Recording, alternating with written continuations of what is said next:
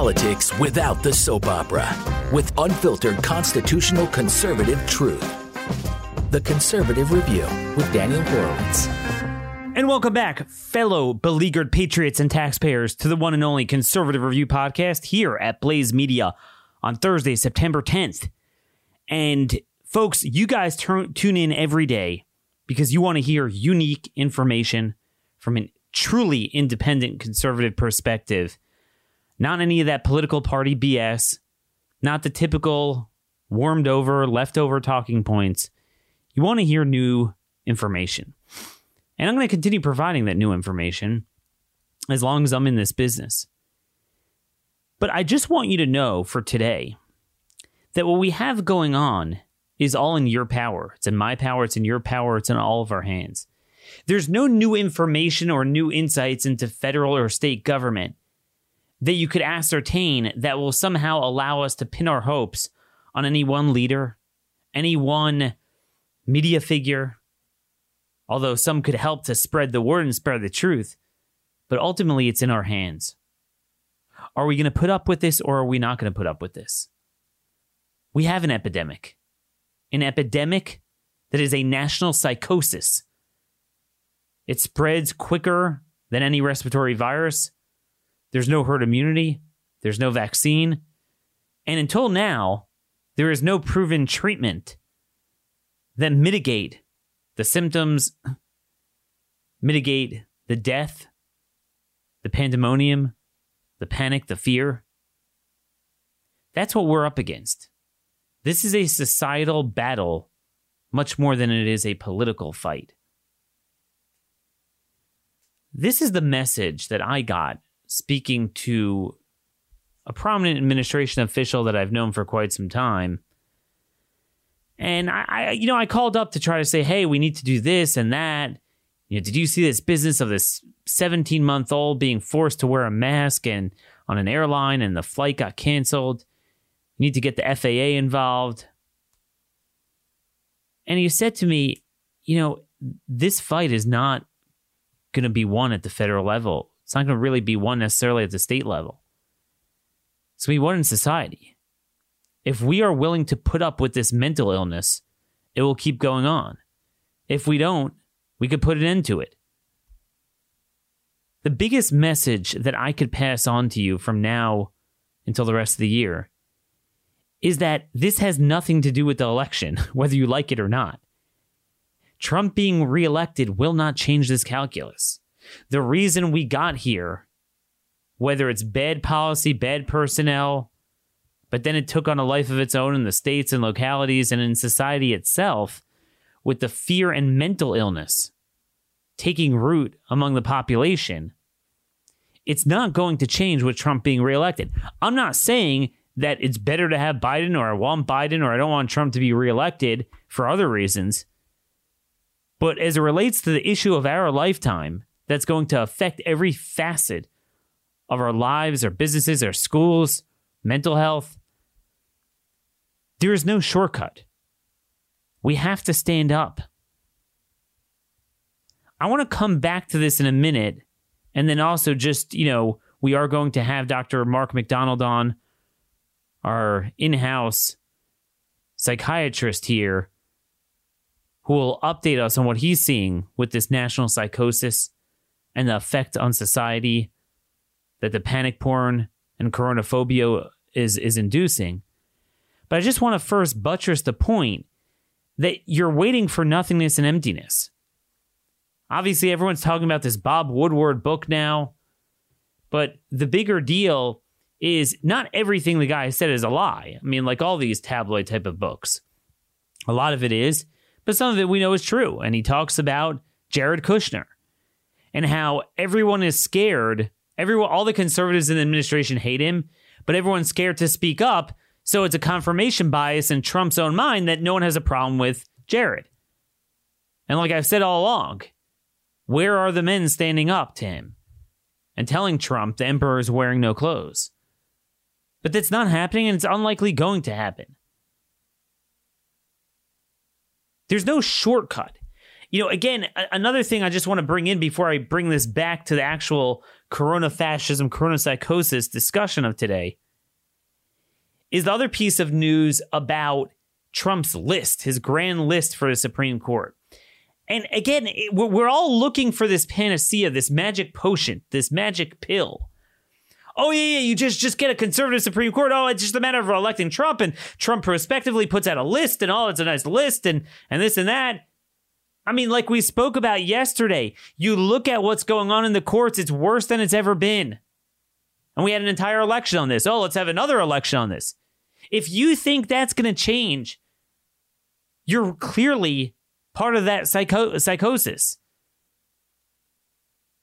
It's a long term fight to delegitimize the very erroneous premise, the fallacious concept of judicial supremacism that a federal court, a state court could just be the final say on any societal question that affects the whole of the people, and there's nothing you can do about that. The minute you agree to that, you're done. You have to fight that entire thing. It's not as simple as just casting a ballot. It doesn't work that way. We saw this happen already. And and and the biggest joke about this Charlie in the football list is again, I don't mean to be too hard on Trump today. I'm just saying the reality is both Gorsuch and Kavanaugh were not on the list. So he makes this big deal, and the two justices he got to pick weren't on the list. Mr. Bostock himself, Mr. Transgenderism himself, was not on there. Kavanaugh had problems with his Obamacare ruling, which is why his name could not be put on there during the election, and it got wiggled in there later. So, I mean, I don't even know if you could trust it. Now, if you want my opinion, I'm sick of these judges that you don't know where they are. Pick a political leader who has balls. I can't think of anyone better than Ted Cruz. Just pick Cruz. He'd do a lot better there than in the Senate. But again, even that, I'm not going to negate my own message and believe that that's somehow going to solve this. That's the problem. We're looking for this quick out. We don't like getting our hands dirty. Fighting back in society, saying no, fighting back in your local church, community, neighborhood, school, getting in the face of the school board members and the county officials and the sheriff, organizing for liberty. There's no shortcut around that. Because what's going on is a vicious cycle where I think a lot of people are bought into the mental illness, and then I think there's a lot of people that aren't, but they're cowards. And everyone enforces it on the next person. Well, the school officials don't really believe in it, but they're scared of being shut down. So they're going to promote the child abuse and enforce it on everyone else. The business owners and the store shops, they don't really like it, but you know, they don't want to be shut down. So they're going to put up a nasty sign. You better wear a mask. I mean, this is, this is not going to end. We need to reverse that momentum.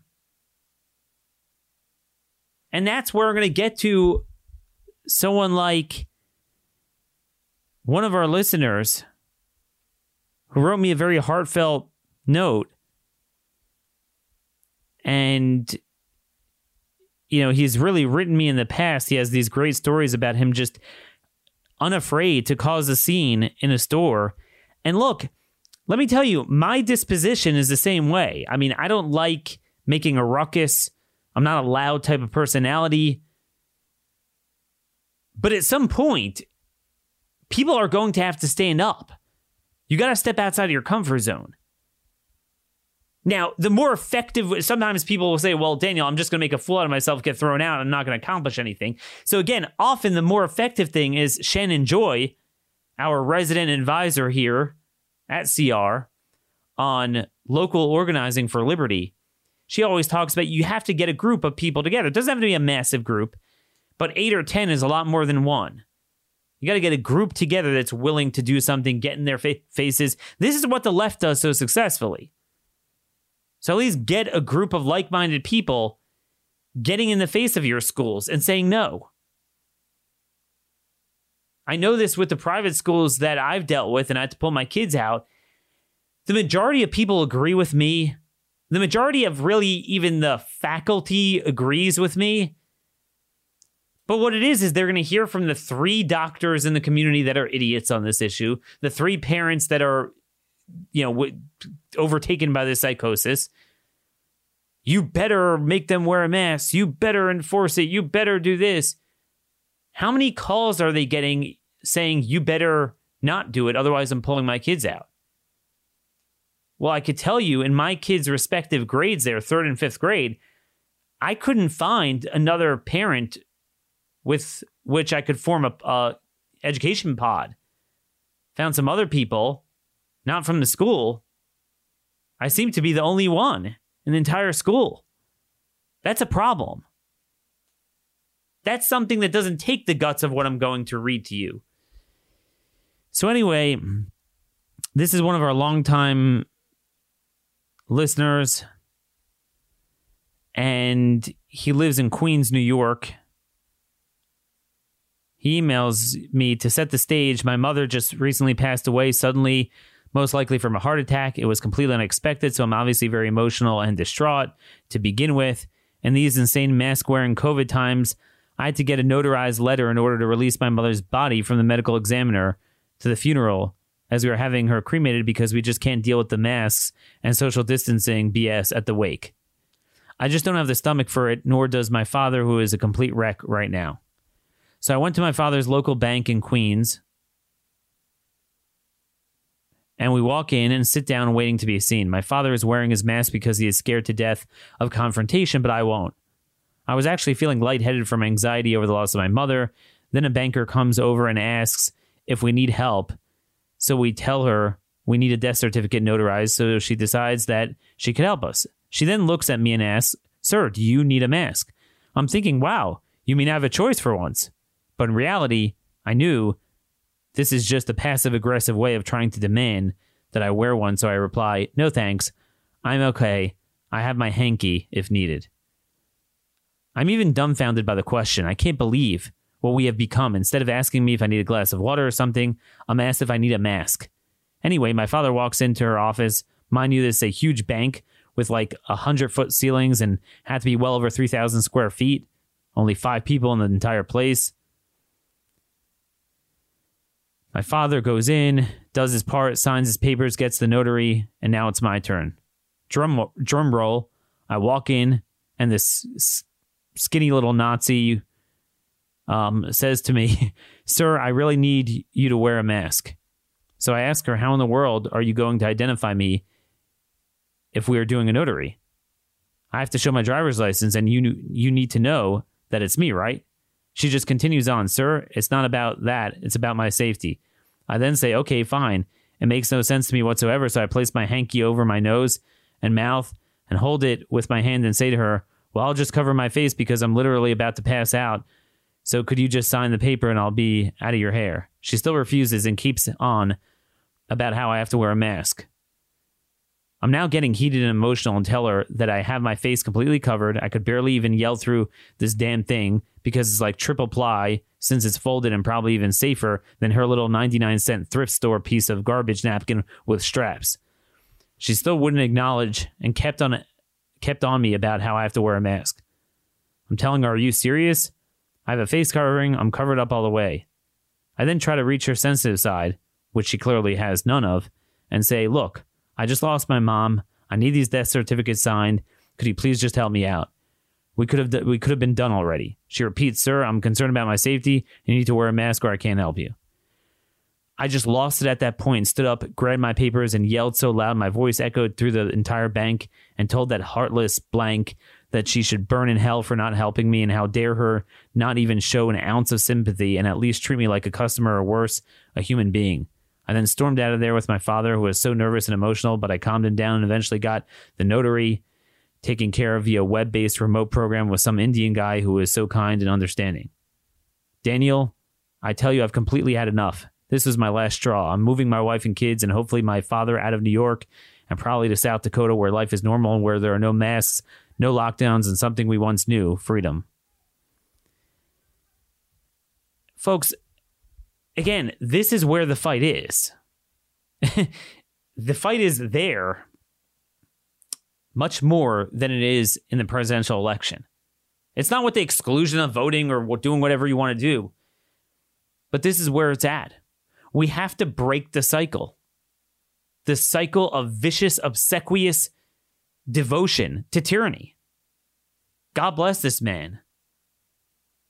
But, you know, we don't even have to go to that level of ferocity and embarrassment where you're kind of one, uh, you know, isolated as one individual in one place. You could get together with people as a, you know, ahead of time if you know certain things are going on in businesses, communities, schools, and start fighting back. So at least you don't have to do it kind of, you know, just make a scene on the spot. We're not even doing that. I see it in my own private school. Everyone's like, yeah, Daniel, you're right. What am I going to do? I got to keep up my schedule. I got to go to work. I can't make waves. My question to you is at what point is this finally worth fighting for? When we get an answer to that, we will have a vaccine for this psychosis. But until then, make no mistake, this is never going away until you make it go away. On that note, I want to get to our guest. So, folks, when we look towards an end, charting a path to freedom, again, it has nothing to do with finding a vaccine, finding a treatment, at least not in its physical sense, because what is going on at this point, by any definition, is not an epidemic of unusual proportions, at least not as it stands right now. You know, as opposed to certain places like New York City, Massachusetts, New Jersey, in March, early April, a couple weeks there, you could say it reached an epidemic level. Even then, you have to put it in perspective relative to what and relative to the disproportionate response to it. But as it stands now, what we have is a national psychosis. It's an epidemic of fear, of pandemonium, of paranoia. This is really more of a mental health problem. And then that in itself is inducing an unconscionable mental health crisis that I think a lot of us are starting to get a flavor with the suicides and drug overdoses. But I think we still cannot even begin to imagine what this does to a generation or two of Americans and really people around the world in terms of their quality of, of life, their soul. Who are they? It, it's going to touch on every part of their behavior, which in turn will affect every area of public policy as well as just private living, business, schools, anything. People's behavior is utterly, utterly out of control. So, with us today is our in house mental health expert, Dr. Mark McDonald. He's a board certified child and adult psychiatrist uh, in LA. He's got a practice there. You can check him up online. Um, he is an expert in adult psychoanalysis, which we really, really need here to understanding the root cause and maybe coming up with a solution to what to do here. He was part of those frontline doctors, that group of um, doctors that really made a splash last month, came down to DC and spoke the truth. So we figured because he was so well received last time, I got so many great emails from you guys. We want to really update what is going on in the mental health of this country. Dr. McDonald, thanks for joining us again today. Well, I'm really grateful for your invitation for me to return, Daniel. It's uh, lovely to hear that the discussion we had a few months ago while I was in DC was so well received. And your introduction, I think, is so on point. Everything you said is precisely how I see things, and uh, be happy to uh, to talk more about that today. So, so let's pick up w- where where I left off there, because I think this is something that is much more intangible and harder to quantify. A lot of people are starting to recognize that there was a physical toll to this. So obviously, you have missed cancer diagnoses, you have a lot of people appear to have died of heart attacks at home because they're too scared to come in. The elective surgeries, which weren't really so elective, that were put off. But then you have the mental health. And, and when I say mental health, I don't just mean even there something that you could possibly create a dashboard of, you know, 47% in many places, 47% increase in drug overdoses or suicides, which is huge. But I don't know. There's almost like this X factor that if you take an entire generation of people and tell them they're going to die, you better do this, you better snitch on people, you better get in people's faces, demand they wear a mask, put masks on your children. I'm talking about an X factor of you're seeing it, I think, in the divorces.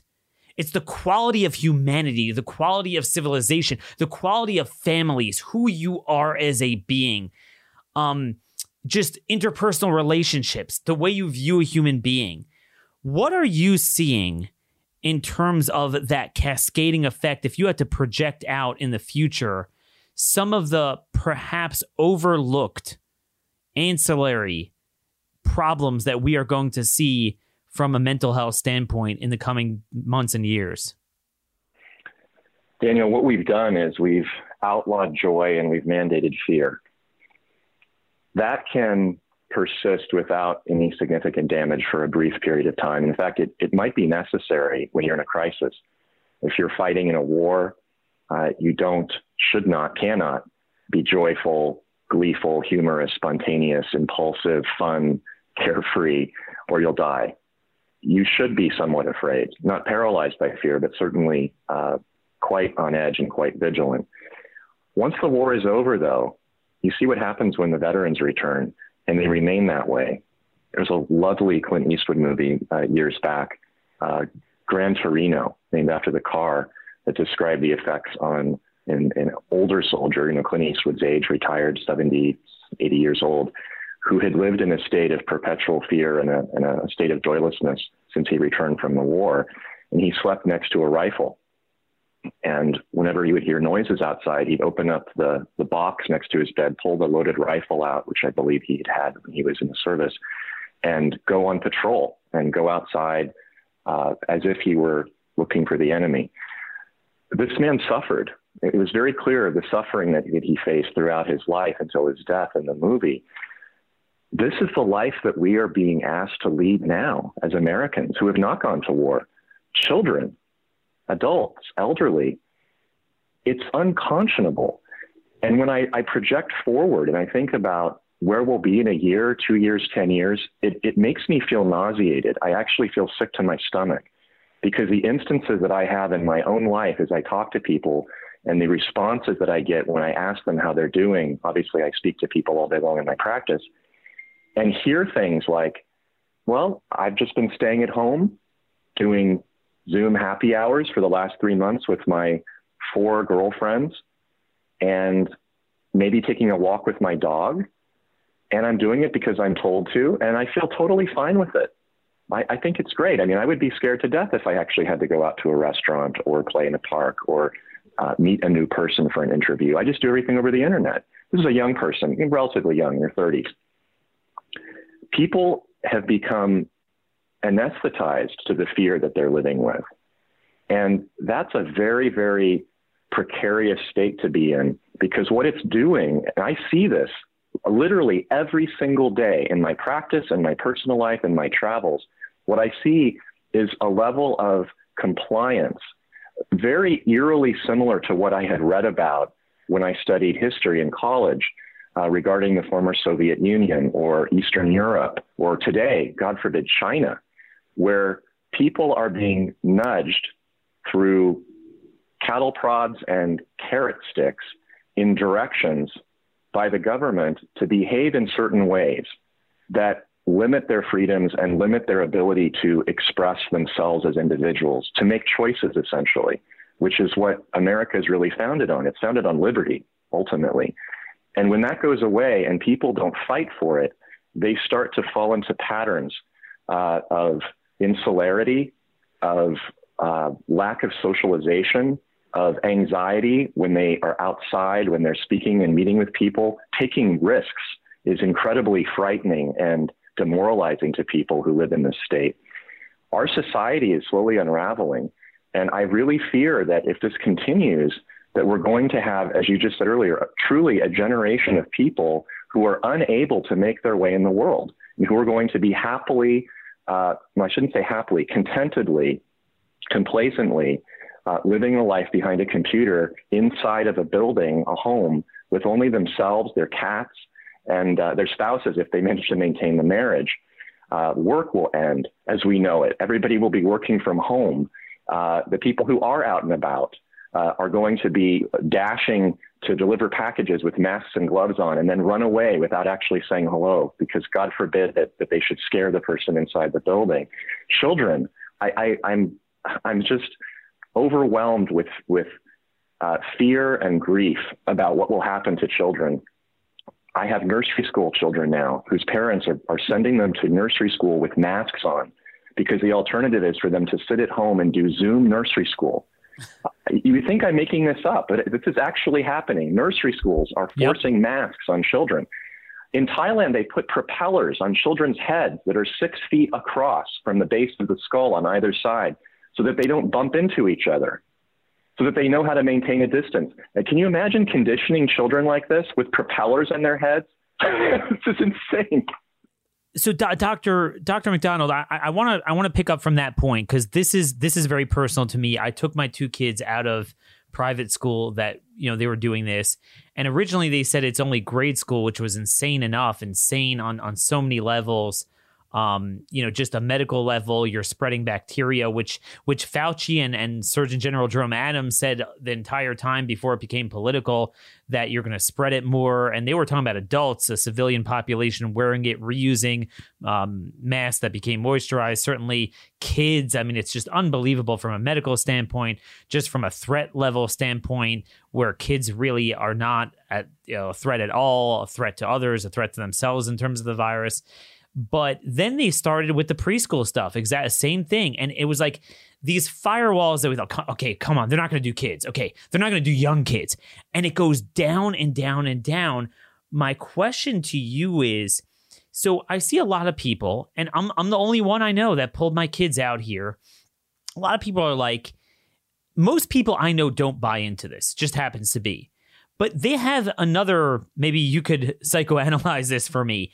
They don't want to stand up no matter how severe it is. And they'll roll their eyes at it. Yeah, it's kind of dumb. It's kind of stupid. You know, the preschool director here was like, yeah, it's all political, whatever. But what I think they're seeing is this they're seeing, and, and I think it's more so with most of the time with younger kids than maybe a little older, they think it's kind of funny. Okay, you know, I mean, let's say you dress up for Halloween one day. It's kind of funny. Um, and the kids don't necessarily visibly come back distraught. Could you explain to us why that is not proof that this is not an act, an exercise in child abuse, and what this does in the long term? So, your point that the, the way that you see the effect on children immediately due to these um, onerous and, and asinine mandates uh, doesn't necessarily determine whether or not it's good and helpful. For example, I have uh, a family who told me that they had sent their child to horse camp wearing a mask, and she loved it. She thought it was just perfectly fine, didn't bother her. But then when I probed further, I found that the girl didn't really want to wear the mask, but she did because the alternative was she would have to stay home. And so a lot of times the children are begrudgingly doing it because they're told that the alternative is something even worse. That's one point. So it's not that they're com- they're compliant because they agree to it. They agree to it out of force. It's a forced choice. The second point is that, as you said, some children think it's funny. They think it's a game. Well, that's a very insidious way to encourage compliance with very small children for something that isn't ultimately healthy for them. If you give children ice cream every day and pizza, they'll gleefully accept that. They'll think it's fun, but it's not healthy for them. They don't know any better. So you put a mask on a child, and the effects, the corrosive effects on the mental health of the child is similar to the corrosive effects of giving a child ice cream and pizza, uh, increased weight, blood sugar, diabetes, uh, hormonal imbalances, problems with sleep, metabolism, all kinds of nasty stuff. And it starts to become a behavior and a habit. So you put a mask on a child, and pretty soon, what ends up happening is, and this is the insidious part, is that even if the child doesn't fight it, and actually it'd be better if he did fight it, if he doesn't fight it, he's going to start to become accommodated to that, and he's going to start to feel that it's normative. And then at some point, when he doesn't have the mask on, he's going to feel odd. He's going yes. to feel that something's missing, and he's going to start feeling like something is wrong the security blanket that protected him against God knows what that mommy said was important now isn't there. So what does he do? He starts to develop anxiety and fear. And he starts to ask questions like, well, if I don't have the mask, what's going to happen? Is something terrible going to happen? Am I going to hurt somebody? Obviously, I had to have this for a reason. Mommy wouldn't make me wear it if it wasn't important. Children don't understand politics. They don't understand power plays with school officials and districts and teachers union. God, God forbid they should. So I think what we're going to see, and it, it's happening now. I've actually noticed it with children who have been told to wear a mask and they think it's funny.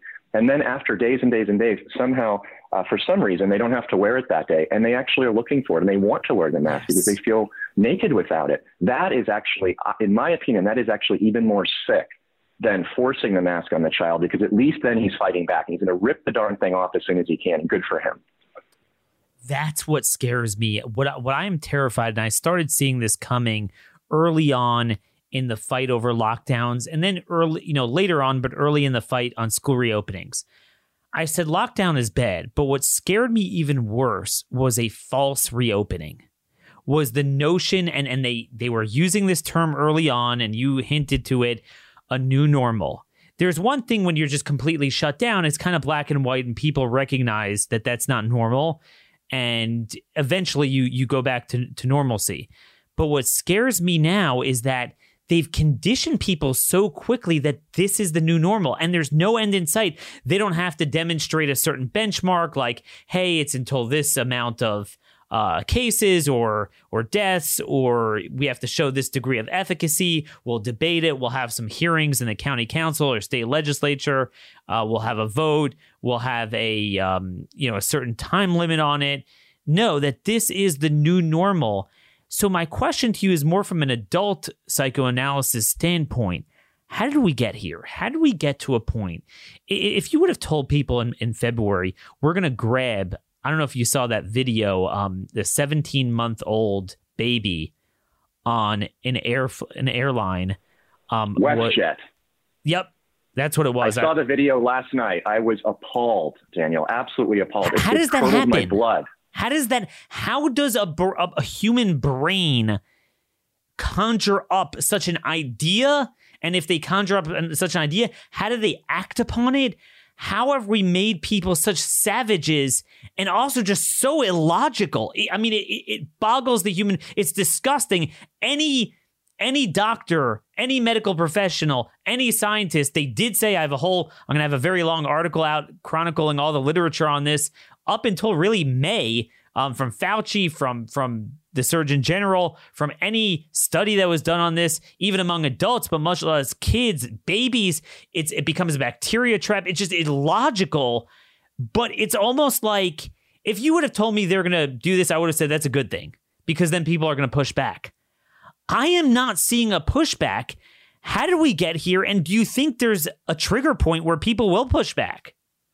I would encourage all of your listeners to Google Stanford Prison Experiment. It took place in 1971 by psychologist Philip Zimbardo at Stanford University.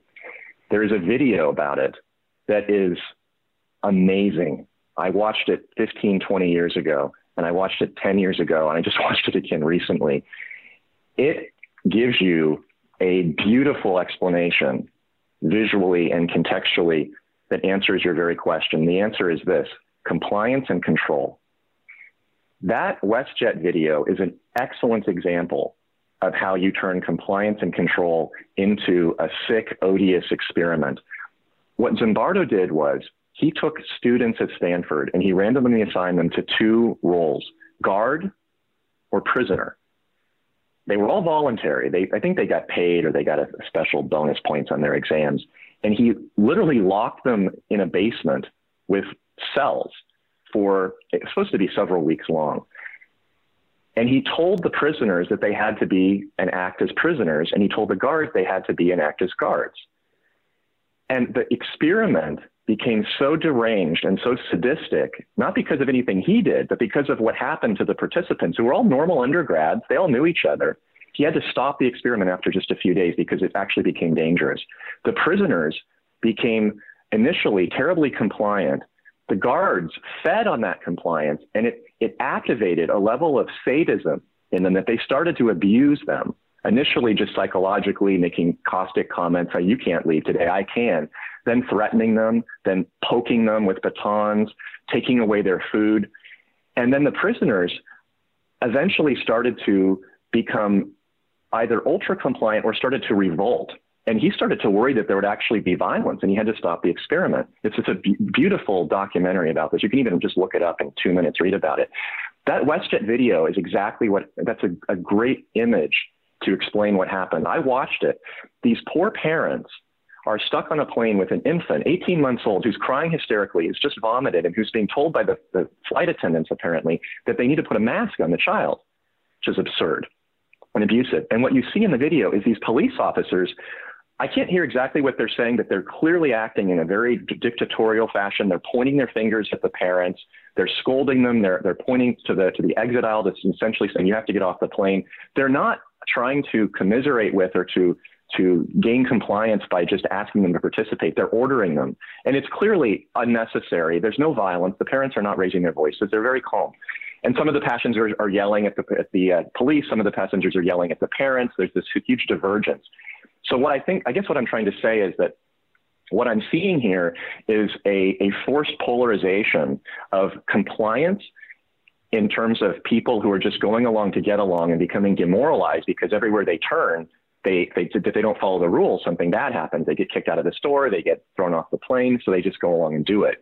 And then another group of people, like these police officers, like these flight attendants, uh, like the storekeepers, are, are becoming um, not one of the people anymore, where they're actually there to protect and serve and, and assist.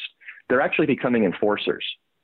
So there's this this shift that I see for people who are not typically enforcers, like like waitresses, for example. You don't think of a waitress as an enforcer. Oh, yeah. She's there to serve you, right? And police are ultimately as well, unless there's violence involved, obviously. But they're there to protect and serve right now you're seeing a group of, of, of, of, people, depending on their position, and they're normal, nice people. I'm not saying these are bad people, just like the students in the prison experiment, but there's an element in all of us that can be activated when we're pressed to act as an enforcer.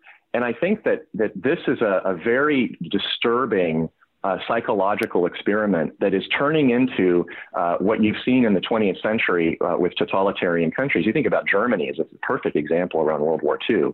Uh, people who turn on each other because they get uh, rewarded for it and they get punished if they don't. And then it just becomes part of them and they start to take on this role.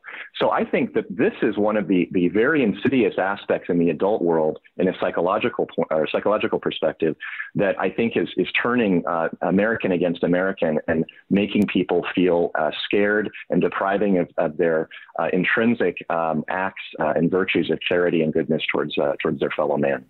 I think that that's really it because it's not just the people that are deathly afraid that if you don't have the mask on, it's just going to come get me. I mean, there are people like that, but those are usually the people that are locking themselves down by by virtue of them being around uh, they're not going to be like that. I just read before I brought you on a letter from a listener who just lost his mother and he needed a death certificate notarized in a bank. I mean, you'd think, you know, you're dealing with someone who's distraught, just lost their mother.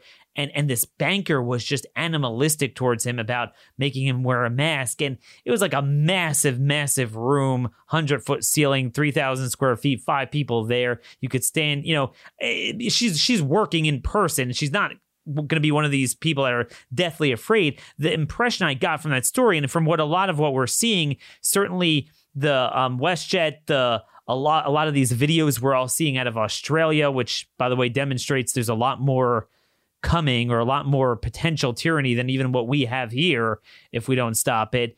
That like you're saying, it activates in these people. They love it. Meaning, if I'm a teacher in a school, I have a school, I have a business, I have something. I get to act out my COVID policies, and I and it, it's almost like they enjoy it because the restraints have been taken off. Daniel, that's the, that's what that's the difference.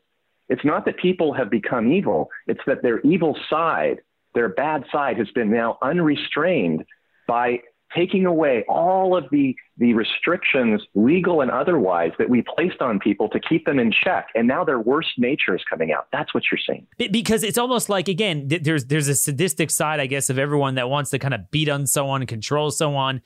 Um, but you can't do that either legally or just, you know, the polite laws of society. But what I think we've trained people is that you are not human. You're dehumanized. First of all, the whole masking is literally dehumanizing. But also, if you don't abide by this, you are a murderer. So you deserve any fate that um that that becomes of you. And and what I find again, the shocking juxtaposition I continuously talk about every day is that this is taking place during a time of laissez-faire policing against truly violent people. So it's one thing if like we're consistently China. You know, China, they're not going to tolerate smashing windows and burning and stealing and beating and beating cops up and then they don't even get arrested or prosecuted. But but we are tolerating that. Is that kind of what you're talking about that that has to do with the compliance that basically people need to be put in check. So sometimes it's legally, sometimes it's uh, taboo in society, or sometimes it's downright physical. I'm put in check because I know if I kind of screw with you, you're going to get violent with me. But if I know you're going to be compliant, I'm going to act upon that. I mean, doesn't this teach an entire generation of people a very unfortunate lesson that I certainly don't want people to take? That violence is the answer. People beg to have their businesses reopen. Screw you, talk to the hand. But on the other hand, people are like, I think there's racial injustice, so I can beat mob, block traffic, drag people out of their cars, and somehow that's okay. It's basically tribalism, what you're describing, and it's Lord of the Flies. I'm sure we've all read that book. when you take away virtue, you take away law, you take away morality, and you simply redefine what's right as who holds the stick then the one that doesn't becomes the piggy, and you get to stake him and then roast him on a spit. And that's what's happening right now. It's it's incredibly primitive, and this this loss or, or removal of societal constraints and, and legal restraints is uh, really a devolution of society. And the direction that this is going is, is going, it's leading to a place that is really like a Lord of the Flies type of island. Uh, I just received a letter on Monday from Delta Airlines. I'm now banned from Delta. I cannot fly on Delta anymore because I was in Iowa two weeks ago and I was eating a beef jerky stick and drinking a glass of water before takeoff. And the flight attendant came by and uh, started to scold me. And I told him that I was eating and drinking, and he let me go. And then a few minutes later, he came by and he said, You've been drinking that water for almost three minutes now. Wow. And I looked at him, I said, You're timing me? And he didn't answer, but he said, You better put your damn mask on and eat with it while it's on. And I looked at him. I said, Could you repeat what you just said, please? Did you say eat with the mask on? And then he kind of fumbled and stuttered. And he said, But, I, uh, but what I mean is, like, you put it on after you finish eating. I said, That's what I'm doing. Well, you're not following the rules. I said, I am following the rules. The rules are that while I'm drinking and eating, I'm not required to wear a mask. And it made him very angry. It made him enraged. Yeah. And he said, You don't want to follow the rules. And then he said, I'm a former police officer and I want you to follow the rules. Well, apparently I didn't follow the rules in the way that he interpreted them because he told me that he would have someone meet me at the gate when the flight landed. When the plane landed, someone got on the plane who introduced herself as the station manager. She was very pleasant, very kind. She was from Romania, of all places, so she, she knew what dictatorships were. And we joked and laughed as we were walking off. And she said, "Oh, this is worse than the days of Ceausescu." Oh my goodness! In Bucharest, she went on and on about. She was lovely, but she said she had to investigate, take my statement, take his statement. Very lovely woman. Isn't it ironic that the, the Romanian immigrant was actually reasonable and the, um, the, the American born former police officer was the dictator? I find that very ironic.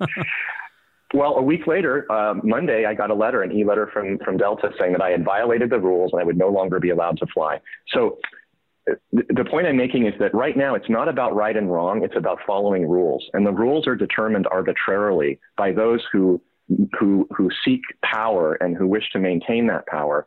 And of course, those people don't have to follow the rules. I mean, witness the, the recent Nancy Pelosi blowout fiasco, uh, the reopening of government gyms in San Francisco, where her district is, but the ongoing closure of public gyms everywhere else in the state. I mean, the list goes on and on, as you know.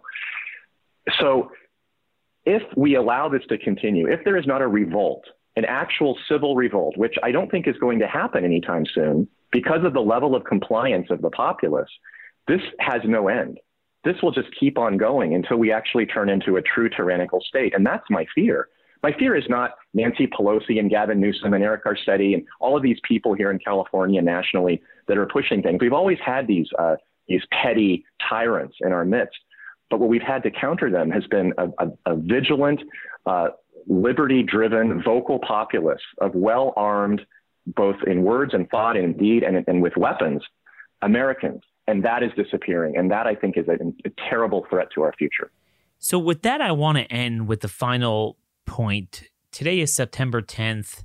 Tomorrow is yet another anniversary of 9 11.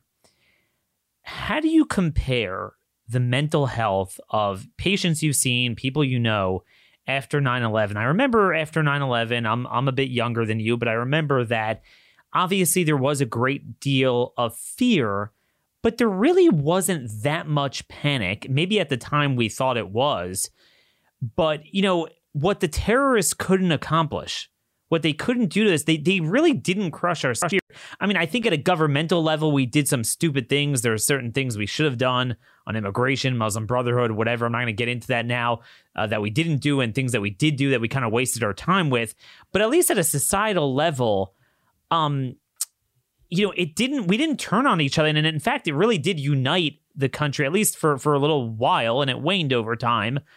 Um, that it's truly amazing that this is a much more devastating event than 9-11 it's hard to even make a big deal out of it and i don't want to belittle it every year i make a big deal i do a special show tomorrow but this year i'm not even into it because what we have done to ourselves just blows out the magnitude of what the terrorists tried but really failed at least in spirit to do to us that's something I've been thinking about too as we approach this anniversary of 9 11. And I remember where I was the day, as we all do, um, when those Twin Towers fell. Uh, phone lines were, were unavailable and jammed as people were calling families and friends. Uh, roads were closed. Planes were not allowed to take off. The ones that were in the air were forced to land.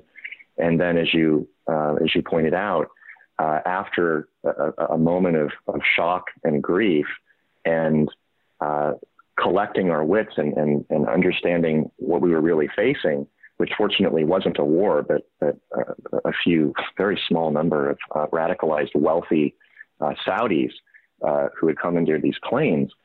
We really did come together as a country, as a nation. And I remember people being thoughtful, kind, patient, tolerant, uh, letting people come and go when they wish to work, helping with childcare. There were with, with only rare exceptions, really nothing but examples of true core American values and, and camaraderie uh, in, the, in the, the real humane and human sense. We are in the opposite direction right now. We have in self, we have, we have caused a wound that is entirely self-inflicted. It's not a medical wound from a virus. Uh, the, the, the medical toll on our country from the virus directly continues to be revised downward by the day as the actual toll from medical problems caused by this government response to the virus and the mental injury continues to mount and to be unaccounted for and not talked about. It is the actual inverse of what happened on 9 11, the absolute opposite. And it's all coming from within. It's not even coming from without. So if we can't even take care of ourselves, how on earth are we going to defend ourselves against a real external threat? Even if we manage to survive this, Daniel, you, you, you can imagine what our enemies around the world are thinking right now.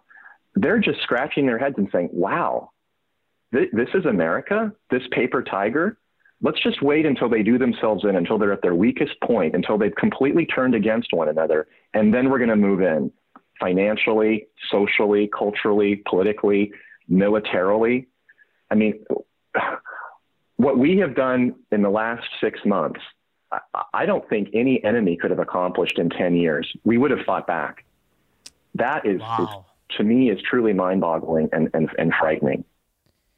Deep thoughts as always. Thanks so much for joining us today. Certainly keep us updated on what you're seeing with your pulse on the mental health of the nation as we go through this national psychosis. Um, best of luck. And folks, if you're in the LA area looking for a psychiatrist, look up Dr. Mark McDonald. Thanks so much for joining us. Thank you, Daniel. Take care. So that was Dr. Mark McDonald. And I'll tell you guys, he's the type of guy that you really have to listen over two or three times. Very deep thoughts. Um, a lot to unpack there, really a lot to unpack there. And it boils down to what we began the show with it's the compliance. The more you see, a lot of you guys, I know what you're thinking, and, and I'm kind of that way too naturally. You think, all right, I'll just, you know, sweet talk someone, I'll give in. Th- there's a time and a place for that. But then there's a point where this becomes so maniacal, where the forces of evil feel that they have such a license to do sadistic things to you, that the more you are compliant to it, the more you're inviting, the more that will happen. You can't wish this away, you can't smile it away, and you cannot comply it away, so to speak. You cannot end this with compliance. We need a revolt. And, you know, you go to places like Australia, they no longer have the First Amendment. So you better use it while you still have it. Because this, this, this is going down the tubes. And again, it's hard to feel alone. It's hard to do things alone. But when you get eight to 10 people together, you could accomplish a lot, at least in your local sphere, which usually affects you more than anything nationally. So my advice is don't look at this as uh, like, oh man, one big giant national issue. What am what, what am I going to do, Joe John Doe? Well, I'll tell you, in your local community, pick two or three fights. You get a couple people together, you'd be surprised what you could accomplish. And people are like, wow, you know, they're they're pretty, you know, they're gonna react. Maybe I better back off. But right now, there is no deterrent. There is no deterrent against that. Because we have outlawed joy and we've mandated fear. Why don't we mandate joy and outlaw fear at least in our own lives, from what we can control. Push this forward. Tomorrow, obviously, is going to be the anniversary of 9 11. We'll be talking about that tomorrow. Let's stay in touch through email, dhorowitz at blazemedia.com, Twitter at Arm Conservative, on Facebook, Horowitz Citizen Sanctuary, as well as our private page, Minuteman Speakeasy. Till tomorrow, God bless y'all, and may God keep us safe.